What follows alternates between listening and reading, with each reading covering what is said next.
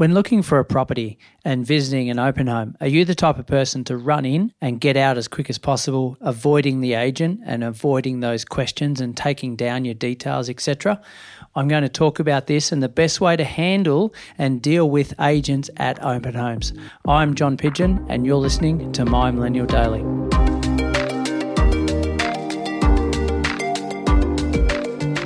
I'm guilty of it myself. For many years there, when I visit open homes for properties that I'm looking to buy, I'll go in, try not to be seen, try not to be heard, do what I want to do, see what I want to see, and then get the hell out of there. Does that sound like you? Well, I think this is the wrong approach. I think we need to do what everyone else isn't doing. And a lot of people, majority of people, are actually doing what we're doing. They're going in there, trying to avoid eye contact with the agent, trying even to avoid getting their details written down through fear of getting text messages and phone calls and emails and all that sort of things. When the actual fact is, we're going there to potentially buy that property or to potentially buy a property.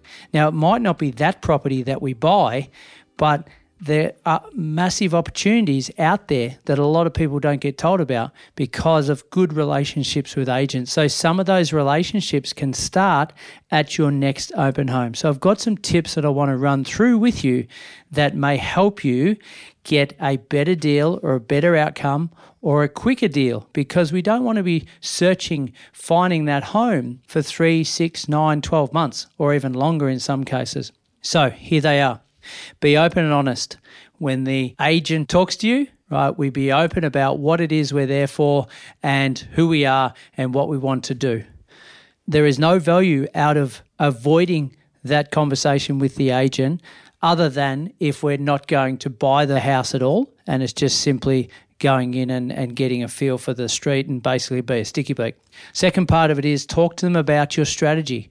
Talk to them about your strategy. Tell the agent what it is that you're looking for in a property purchase. So talk to them about the fact that you might want 3 bedrooms, you want 2 bathrooms, you want 1 car space, you want a backyard for the dog.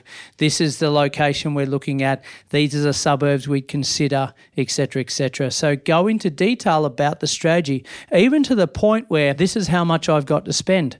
It gives the agent a really good idea of what you're looking for, which then in turn they make some notes of and then can help you with future properties if this isn't the one that you're going to buy. Again, not many people are prepared to do this, but I think it's an easy win.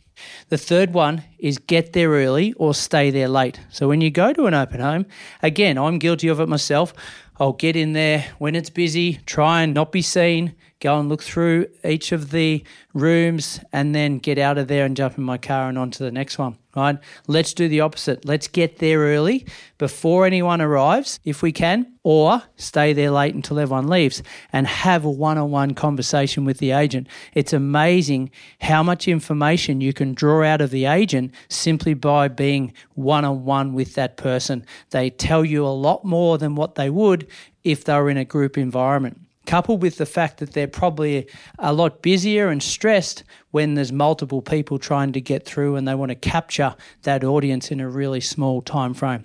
So that's the third tip. And the last one is ask questions. Ask plenty of questions about them, the property, the vendor. Why is the vendor selling? What is the streetscape like? How many owner-occupiers are in that street?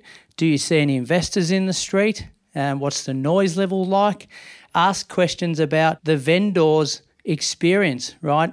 Why are they selling? What are they doing next? How long have they been living here? Did you know how much they paid for it when they bought it? Right now, you may know these answers already, but it gives you that rapport with the agent. And then finally, we're talking to them about their interests as an agent, okay? So what's their career like? Do they enjoy being a real estate agent? What's the market sentiment?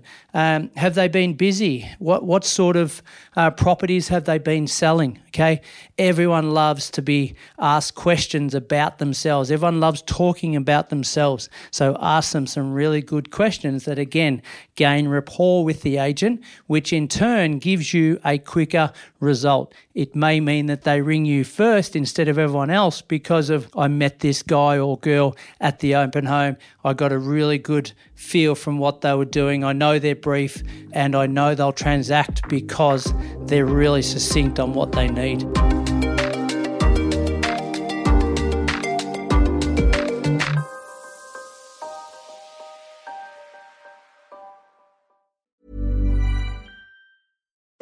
Since 2013, Bombas has donated over 100 million socks, underwear, and T-shirts to those facing homelessness.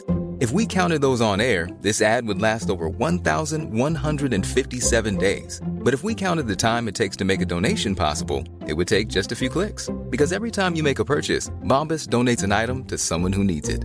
Go to bombas.com/ACAST and use code ACAST for 20% off your first purchase. That's bombas.com/ACAST, code ACAST.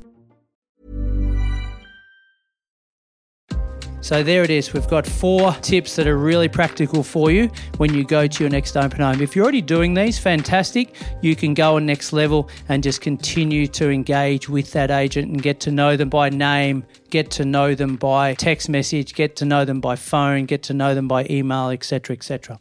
So in recapping, be open and honest with the agent that you're dealing with at any open home. You never know what opportunities can come up in your feed.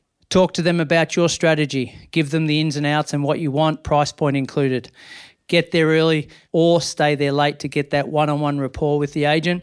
And then finally, ask plenty of questions. Ask questions about the vendor, ask questions about the agent, etc., etc.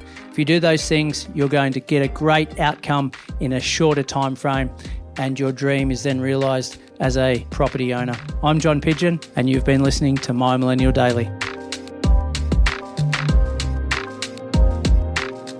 My Millennial Daily is produced by My Millennial Money, also available on Spotify.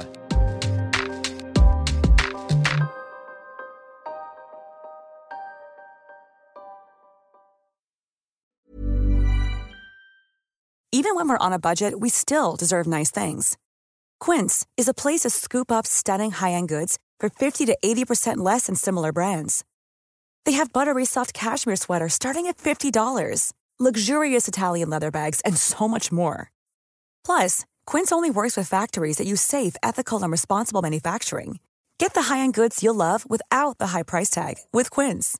Go to quince.com/style for free shipping and 365-day returns.